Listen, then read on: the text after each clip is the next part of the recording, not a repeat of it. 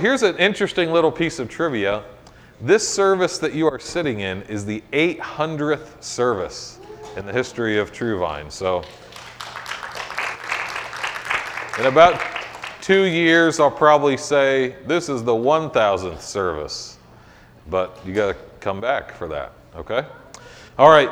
This morning we are continuing this series on, uh, well, that we're calling We Believe. And the purpose of this series is to help us as a church establish you know, what we find to be our foundational doctrines and beliefs. A few years ago, three years ago to be precise, we taught through a very similar series called First Things First, where we wanted to establish, you know, that we see the Bible as God's Word and everything that that means to us, and that the Bible is the source that we uh, get our doctrine and our theology from. This is where we get our worldview from. Uh, so we did that last week. We talked about the Bible, its inspiration, its authority, uh, and a few other principles. Well, we covered the inerrancy, authority, inspiration, and uh, there was a fourth uh, word we looked at, but I forget. I was there, but I don't remember exactly what it was.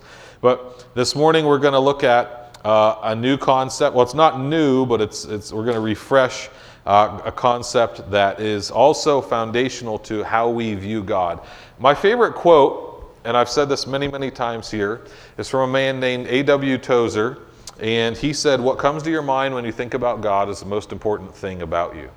And the way we think about God is crucial to our spiritual life. If we think about God the right way, it's going to put us in alignment, it's going to fill us with joy, it's going to fill us with hope. But if we think about God in a way that is wrong, or in a way that doesn't really reflect the reality of who He is, uh, it's going to mess a lot of stuff up. Our, our thoughts, our emotions, our decisions are going to get just, they're going to be thrown totally out of whack. So I want to start this morning with a mystery. Uh, I, I, two weeks ago, I talked about the mystery of God in Christ and Christ in us. Uh, today, I want to start off talking about another mystery and something that is perhaps even more mysterious than Jesus, and that is marriage. I have no idea how to be married. Uh, my, my wife says it's really easy to be married to me, and I say, oh, shucks. But uh, no, she's never said that actually. Um, marriage is, is a mystery, man. For those of you that are married, I think maybe you'll understand what I'm saying that how to successfully walk out a biblical marriage and a successful marriage is kind of mysterious. There's some, some things about it that are difficult to understand, and they're kind of either intuitive or counterintuitive, depending on uh, how you approach things. But mystery is, is uh, marriage is kind of mysterious, and there's two particular mysteries that I think uh, people can get tripped up on. And I'm not preaching on marriage today. I just want to use this to get our minds going the right direction. Uh, one of the mysteries of marriage is that two people become one. And that's actually necessary for the marriage to be successful, is that the two distinct people have to become one. And uh, that's that can be challenging because you can stand up here at the altar and you can say your vows and you dress up real nice and you spend a lot of money and you light a candle, but then you have to go home. And you find out that they like the bed to feel one way and you like it to feel the other way. And they like uh, their food cooked one way and you like your food cooked the other way. And they want to watch this show and you want to watch that show. And all of a sudden, the romance begins to get tested by reality. This is why cars now have climate control where it's 72 degrees on this side, but 73 degrees on that side. That's the car manufacturer saying your marriage is a sham. That's a joke, guys. Okay, is this going to be one of those days? Okay, that's that's the challenge. Like you, you, you're distinct people but in marriage, you're saying, we're one. And that's, it's a mystery and it's difficult. Another one of the mysteries or challenges of marriage is that how do two equal partners submit to one another? Can you submit and maintain equality at the same time? Now, biblically, I believe that you can do that, but culturally, we often view submission as a sign of inferiority but biblically, submission is not a sign of inferiority. Submission is actually a sign of maturity. And in Ephesians 5, I'm not going to get into Ephesians 5 that deep today, but Ephesians 5 is the passage it talks about. This is, uh, I have this, this is my life verse. It's tattooed on my arm. Wives, submit to your husbands. Um, yeah, yes, Kendra. That's just Kendra, okay? She's my only wife. Uh, that's often where people start when they think about marriage, but if they would just back up one verse, it says, Submit to one another out of reverence for Christ. And the verse that says, Wives, submit to your husbands, is not saying who should submit to who, it's saying how you submit. So, as a wife subjects herself to her husband, she does so by showing honor and respect. But the way a husband subjects himself or submits himself to his wife is by loving her the way Jesus loves the church. And so it is possible in marriage, biblically, for two equal parties that are equal in value and equal in worth to both submit themselves to one another. Now, this is like mysterious and this difficult to understand thing and i've done enough pre, you know marriage counseling and premarital counseling and weddings to know that this is a hard thing for people to wrap their heads around i think also in our culture there's a big fight right now about uh, whether men and women are equal or are they different. And i'm saying yes to both. They're equal and different. And it seems like we can't wrap our head around that you can be different and equal. That those two things don't uh, exclude one another, that equality and distinctness don't separate one another. You can be both. Now, I think that we would understand a lot of these things better if we could wrap our head around the, the doctrine of the Trinity. The doctrine of the Trinity is actually foundational for understanding something like marriage.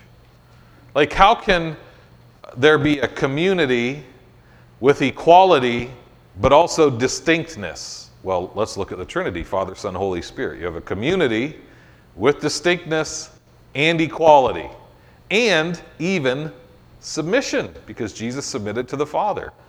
Jesus submitting to the Father doesn't mean he's not equal to the Father. He's still equal to the Father, but in humility and in maturity, he submits, if that makes sense.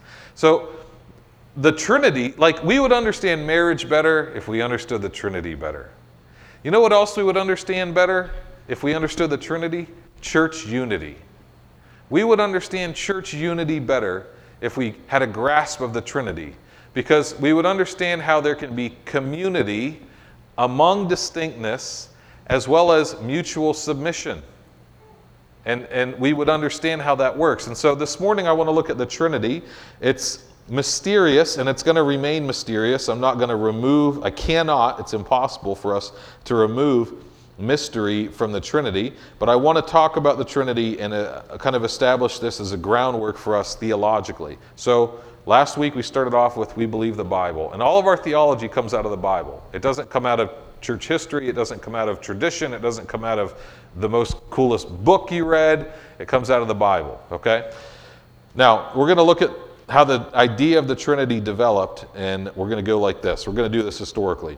We're going to look at the Trinity in Moses' day, the Trinity in Jesus' day, uh, the Trinity in Paul's day, and then the Trinity in church history, okay, or the early church days, all right? So I wish that I had like six hours to talk about this, but I don't. I only have two hours. So that was a joke.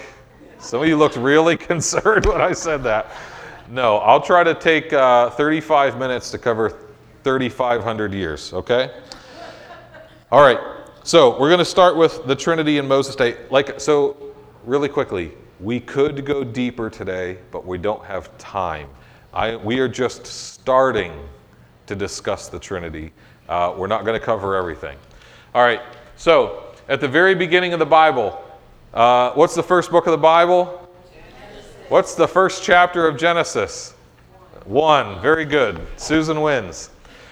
Genesis 1, very early in the Bible, the first chapter of the Bible, we get the creation account. After God has created the heavens and the earth and all the animals and plants and everything else, the sun and the moon and the stars, it's all there.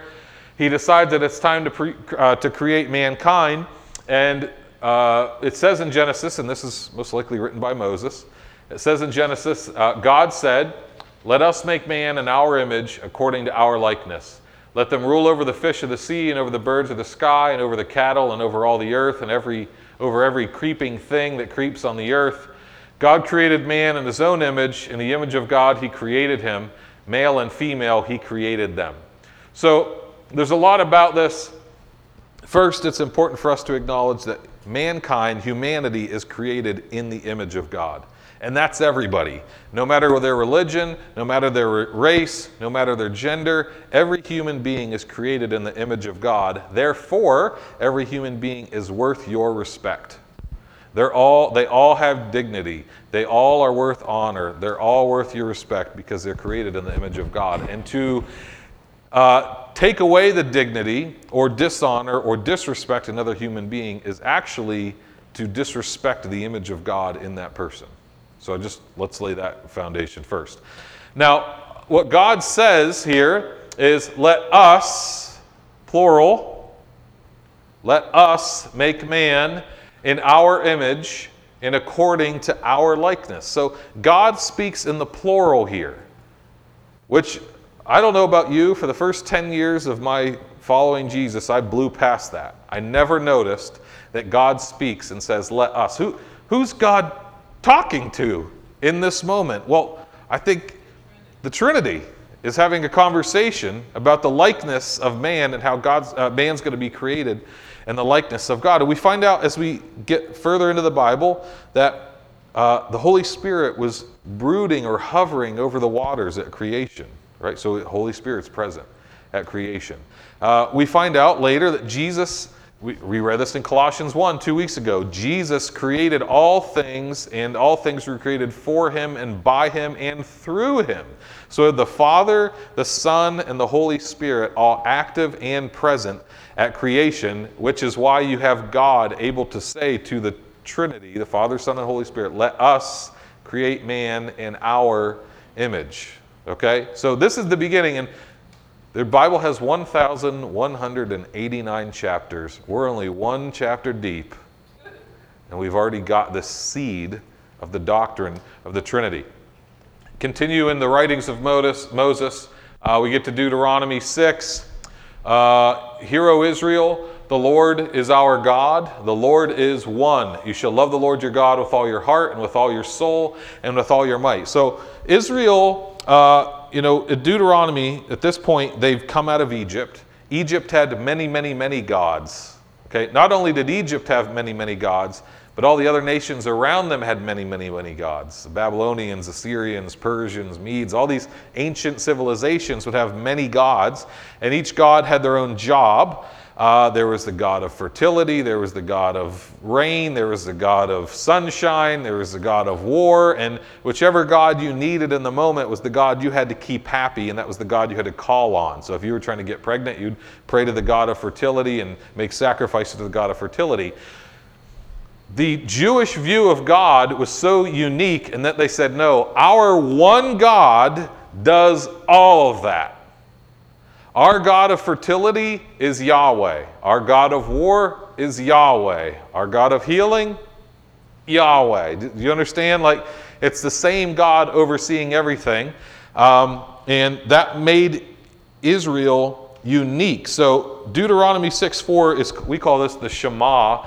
This is a significant statement to the Jewish people. They still to this day will recite this or quote this to special occasions, meals, middle of the day. They'll recite this Hear, O Israel, the Lord your God, the Lord is one, there's only one God. So in the days of Moses, there is a rudimentary understanding that there is one God, but that that God exists in some sort of plurality. Even that word one in Hebrew is echad, and it, it's, it's like plural one. I know we don't even have a word for it. It's like how many clusters of grapes do you want? one cluster of grapes. It's one plural. In fact, that Hebrew word literally means one cluster of grapes. So uh, it's one, but it's a plural one, which is, we don't even have a really, I can't even think of a word we have in our language. Ones, I don't know. Use. So we go from Moses' day to Jesus' day. And there's a there's a lot of time that passes between Moses' day and Jesus' day, okay? Um, but we get to Matthew chapter 3. This is the baptism of Jesus. Then Jesus arrived from Galilee at the Jordan, coming to John to be baptized by him. After being baptized, Jesus came up immediately from the water, and behold, the heavens were opened, and he saw the Spirit of God descending as a dove and lighting or remaining on him. And behold, a voice out of the heavens said, This is my beloved Son, in whom I am well pleased. So there is a, there is a theory, it's not correct, I don't think, that uh, God exists as Father in the Old Testament, but then when he gets the New Testament, he took another mode or transformed into the Son in the New Testament, and then he, in the church age, which we currently live in, he transformed into another mode of the Holy Spirit. So he's kind of like evolved or took on, it's like he took, put on a different uniform. He was the Father, then he was the Son, and then he was the Spirit. Okay, that was, the early church said, nope, that's wrong. They called that a heresy uh, called modalism, that God took different modes. He doesn't take different modes. Here you see all three different people of the Trinity active at the same time. They're all interacting in this story. You have Jesus himself being baptized coming out of the water. Then you have the Spirit of God descending as a dove. And then you have the Father speaking audibly, This is my beloved Son, in whom, I, in whom I'm well pleased. So now you, you, we're starting to see this picture that the Father is not the Son, even though they're equal. The Son is not the Holy Spirit, even though they're equal. Yeah, I mean, you guys know the Holy Spirit didn't die on a cross. The Son died on a cross, right? The Holy uh, Jesus didn't come in tongues of fire at Pentecost. The Holy Spirit did that. So you begin to see them as distinct and unique, but still equal, and all three persons are God. Yet there is only one God. We're going to keep diving into this a little deeper. Okay, so at the baptism, you see all three active. Even the Great Commission that Jesus gives uh, and, and gives us a formula for how we are to baptize. Jesus came up and spoke to them, saying, All authority has been given to me in heaven and on earth. Go therefore and make disciples of all nations, baptizing them in the name of the Father and the Son and the Holy Spirit, teaching them to observe all that I commanded you. And lo, I am with you always, even to the end of the age. So Jesus' baptism was a Trinitarian experience, and he actually is setting the tone that every baptism is going to be a Trinitarian experience because he's telling his disciples to baptize in the name of the Father, in the name of the Son, in the name of the Holy Spirit. So as people follow Jesus in baptism, everyone is supposed to acknowledge and introduce and interact with the entire Trinity Father, Son, and Holy Spirit. And if you, really quickly, commercial, if you have not been baptized yet, we are having a baptism and picnic next Saturday in six days. We're running up on kind of cutting it close, but if you're still interested in that, speak to Pastor John Eric. Um, really quickly, Romans 6 gives us a clear picture of baptism that when you get baptized and we immerse you in water, it, you are being buried with Jesus and then resurrected. The water represents your grave. In fact, we hold you down there for like 90 seconds just to make it real. No, we don't really do that. Uh, you're under for about one second, okay? I'm, I'm talking, talking people out of it, not into it. Uh, but if you're interested in being baptized next Saturday, you got to talk to John Eric today. All right.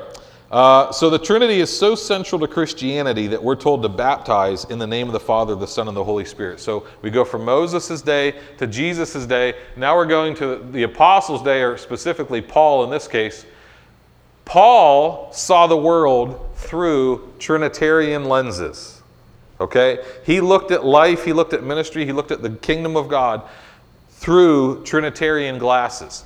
Uh, so much so that when he is blessing the Corinthian church at the end of Second Corinthians, he blesses them with a Trinitarian blessing. And he says this Finally, brethren, rejoice, be made complete, be comforted, be like minded, live in peace, and the God of love and peace be with you. Greet one another with a holy kiss, or just wave from across the sanctuary. All the saints greet you. The grace of the Lord Jesus Christ. Okay, so here we go with the Trinity. The grace of the Lord Jesus Christ, and the love of God, and the fellowship of the Holy Spirit be with you all. So Paul is blessing them with a Trinitarian blessing. Father, Son, and Spirit are all referenced and recognized. Uh, Paul in Ephesians 4 is actually teaching the church in Ephesus about how to be united. And I was saying earlier that if you want to understand church unity, you really have to understand the Trinity. You know, how can, how can you have multiple persons but treat everyone equally and have respect and honor for one another and have submission play its p- proper role? So when Paul is giving them a little teaching about church unity, he says there's one body and one spirit.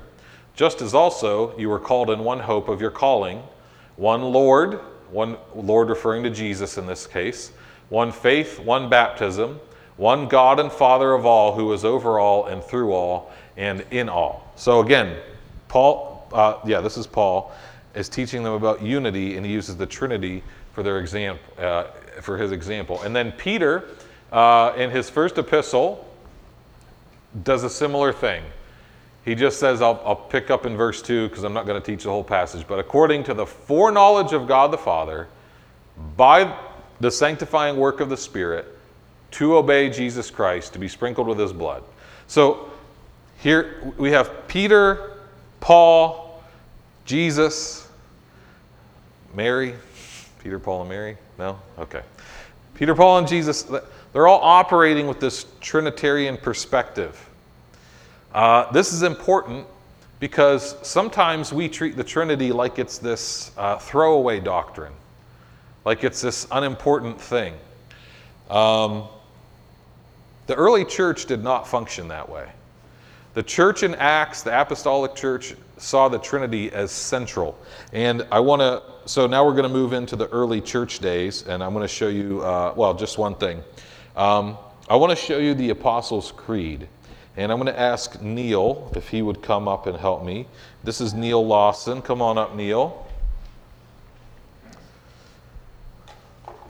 So, really quickly, so that you don't get confused, I'm not speaking to you. The Apostles' Creed is not in the Bible. Okay? So I'm not teaching you, you can have this. I'm not teaching you that this is Scripture, okay? This is something that came after Scripture, uh, but it's helpful. So, uh, Neil, now, Neil is. oh, is it on? Yeah, it's on. Can you un, uh, unmute that handheld mic? Neil is an Episcopal priest. I was baptized in an Episcopal church when I was well, I was about 10 or something like that. So Neil's an Episcopal priest. Neil is always dropping knowledge on me. So I thought I would bring Neil up here. Neil, tell us a little bit about the Apostles' Creed. Like, give us a little background on this. Sure. Um, you might ask yourself, did they have lots of New Testaments just floating around in the early church?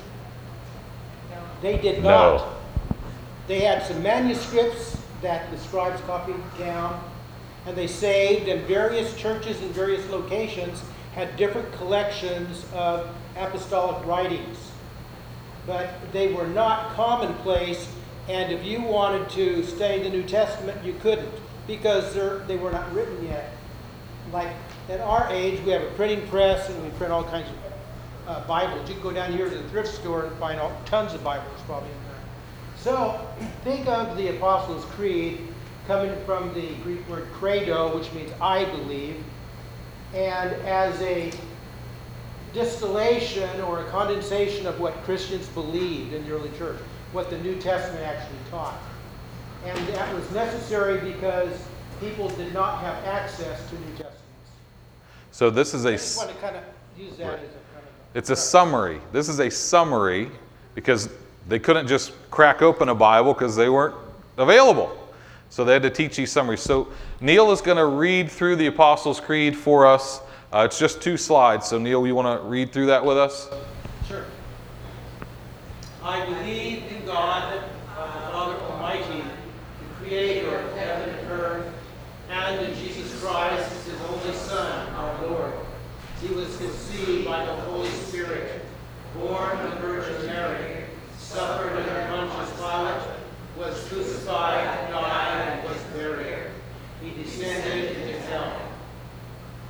On the third day he rose again from the dead.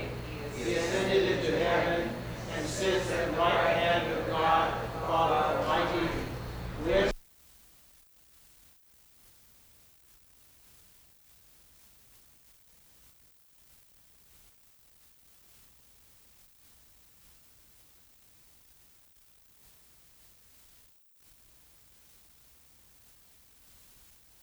Okay, so Neil it says the Holy Catholic Church. Why is that phrase included? Uh, do not be confused with the Roman Catholic Church. That's how we use it. That's how it's used in our day and age. Catholic here means generally universal. It's a reference to the one body, uh, like in Ephesians 4, that uh, the, the verses from Ephesians that Pastor just put up there. There is one body and one spirit, and that's a reference to the universal church. So Catholic, that's what Catholic means. Uh, here, so don't get it confused Yeah. with Roman Catholicism. Right. And then one more question. There is a distinct structure to the Apostles' Creed. Yeah, What is the structure based on? it's based on the Trinity. Uh, in, in the first, the first slide, it's unclear, but it's the, the first part is has to do with God the Father. It says, "I." When people were baptized in the early church, they'd say, "Do you believe in God?" And you say, "I do believe in God, the Father Almighty, Creator of heaven and earth." And they say, "Do you believe in Jesus?" And he said, "I believe in Jesus Christ, His only Son, our Lord." who was conceived by the Holy Spirit, born of the Virgin Mary, suffered under Pontius Pilate, was crucified, died, and buried. Those are the essential facts of the matter. Yeah. And so the creed was to illustrate that. And it's what it's tripartite. The, the last section is has to do with I believe in do you believe in the Holy Spirit? So I believe in the Holy Spirit, um, the Holy Catholic Church, that is the universal church. Yeah. All the things that fall under I believe in the Holy Spirit are things that have to do with specifically with the Spirit. For instance, the whole idea of the communion of saints is dependent on the Holy Spirit. For instance, there's Christians that live in the city there, right? We had a, uh, we were praying for the city of Philadelphia. Well, the reason that churches are one and can do that is because of the Holy Spirit. Sure. And it makes us common. We have common faith. So All it's tripartite or three parts, Right. All right. demonstrating the Trinity. All right, let's give Neil a round of applause real quick. And just so you know, we did not rehearse this. I just said, Neil, can you come do this? I did give him a week's notice, but all right. So this is the Apostles' Creed. This was developed around 140, whoops, 140 AD. So just about a generation after uh, the, the New Testament was being completed. So this is some fresh stuff. I mean, this is like people who might have seen or heard Paul firsthand putting this stuff together, potentially. Um, the church, for the last 1,860 or so years, has seen the Apostles' Creed as a reliable, not authoritative in the sense of Scripture, but a reliable summary. Even when they get Christians together, they try to get some Protestants and some Catholics and some Orthodox Christians all together that can't agree on squat, they can agree on this. And we do this worldwide. So it's helpful for us to know the Apostles' Creed. There was another creed that was written around 500 CE called the, uh, the Athanasian Creed. Uh, came from the followers of Athanasius, who was an Egyptian bishop, um, that, that explains the Trinity, but it's long, like really long. So uh, we didn't use that today. But okay, so from Moses' day to Jesus' day to Paul's day to the early church, the Trinity is essential. Even the creeds follow a Trinitarian structure. Uh, I want to show you a graphic that has been very helpful to me to understand the basics of the Trinity. The Father is God, the Son is God, and the Holy Spirit is God, but the Father is not the Holy Spirit. The Holy Spirit is not the Son. The Son is not the Father. Do you understand that? If you took the, that outer level out, you could still fall into that heresy I mentioned earlier of modalism, where you thought God kind of took different forms or different modes. But we want to say that they are distinct. It's three persons. And why do we use the term persons to describe the Father, the Son, and the Holy Spirit? Because they have they are beings with personalities. Okay? They have thoughts, they have emotions, they make decisions.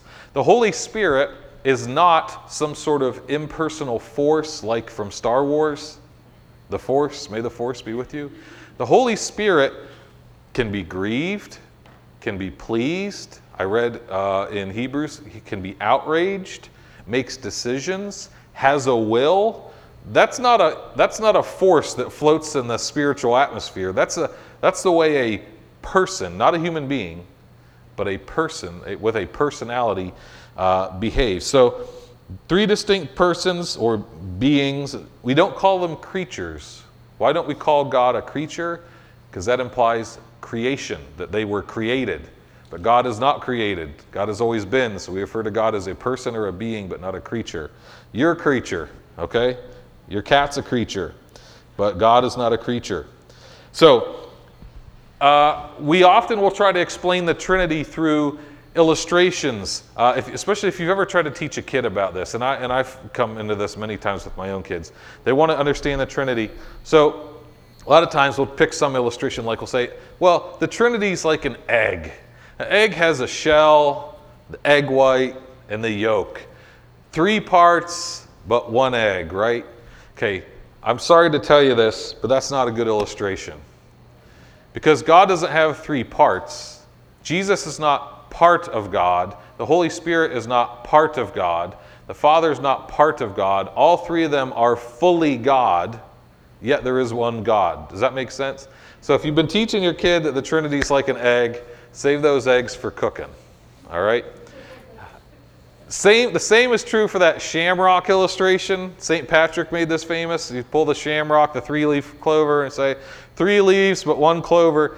Yeah, but none of those leaves is an entire clover unto itself.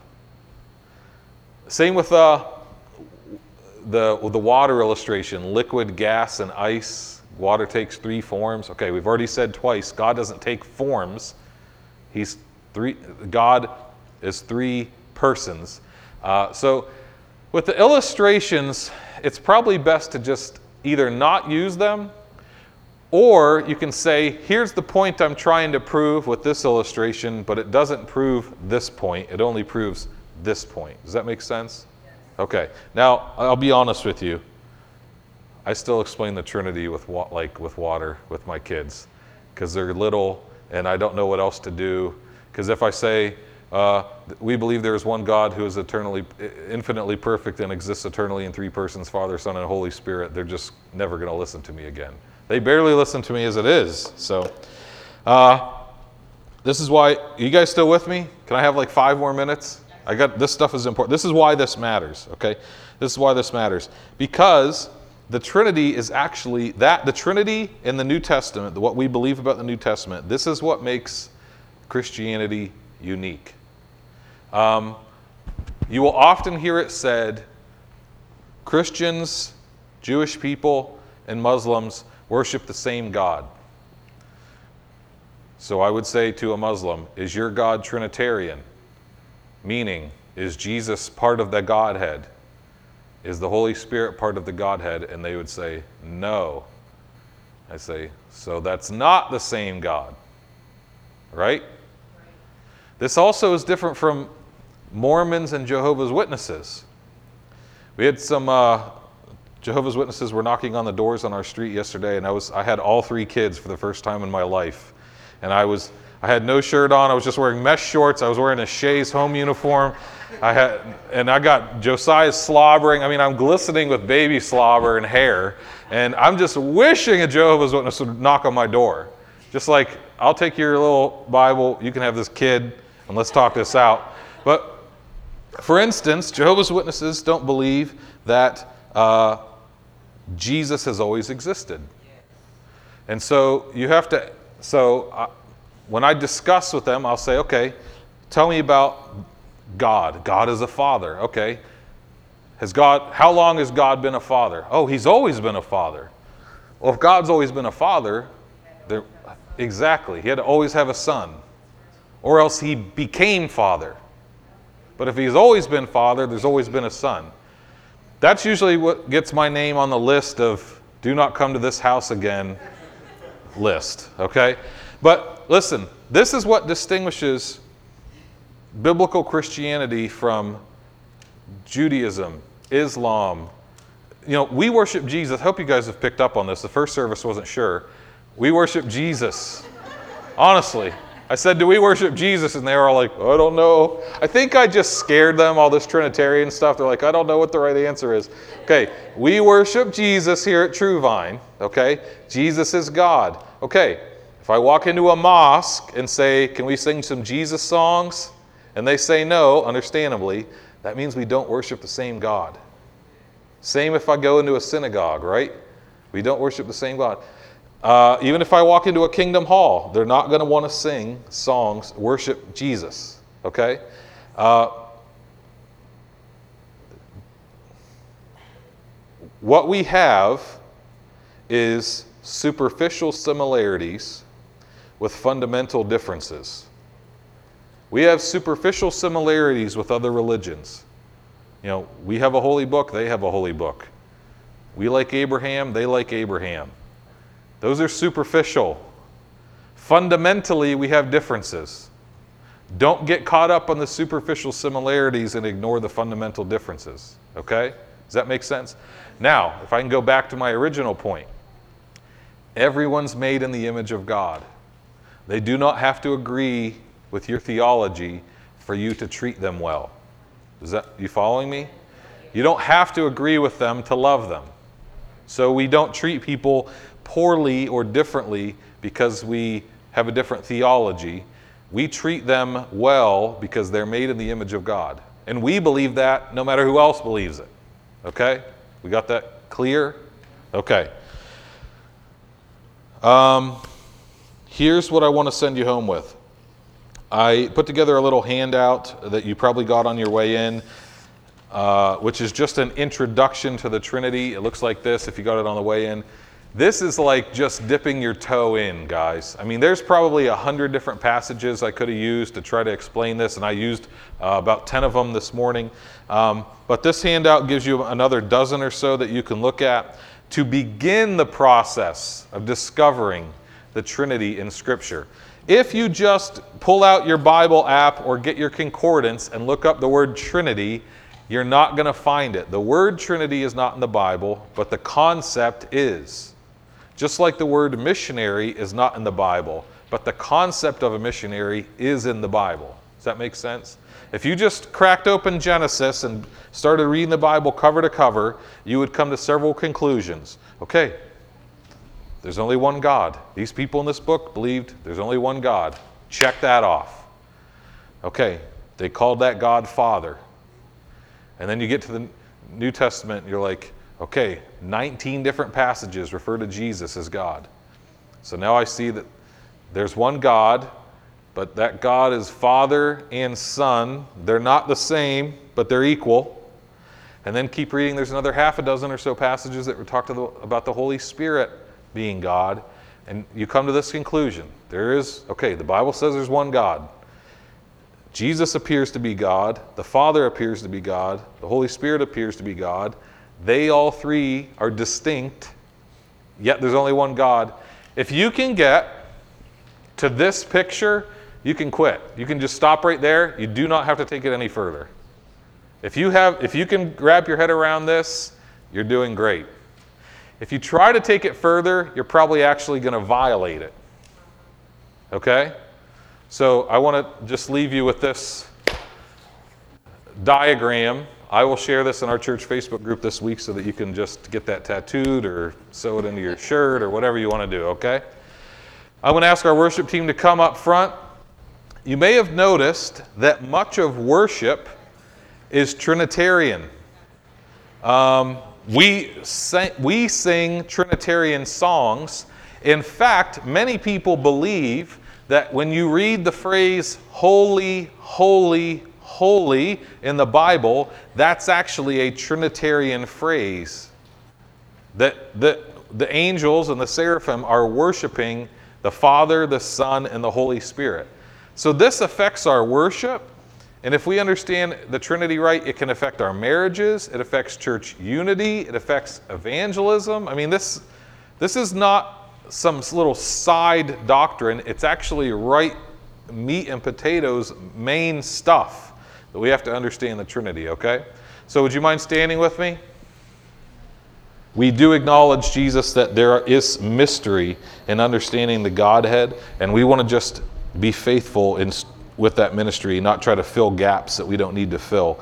We trust you, God, that you love us and that you've given us everything that you need, that your scripture is sufficient uh, to give us everything that we need to know you and be saved. And I pray that in your name. Amen.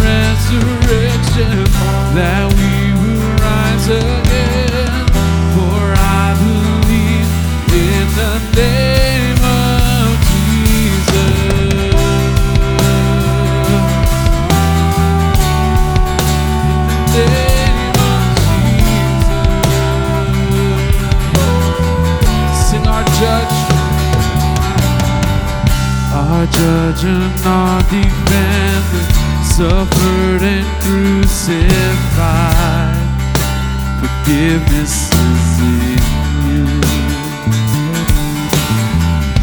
Descended into darkness, you rose in glorious light forever seated in heaven. I believe in God our Father. I believe in Christ the Son. I believe in the Holy Spirit. Is three in one. I believe in the resurrection that we will rise again. For I believe in the name of Jesus.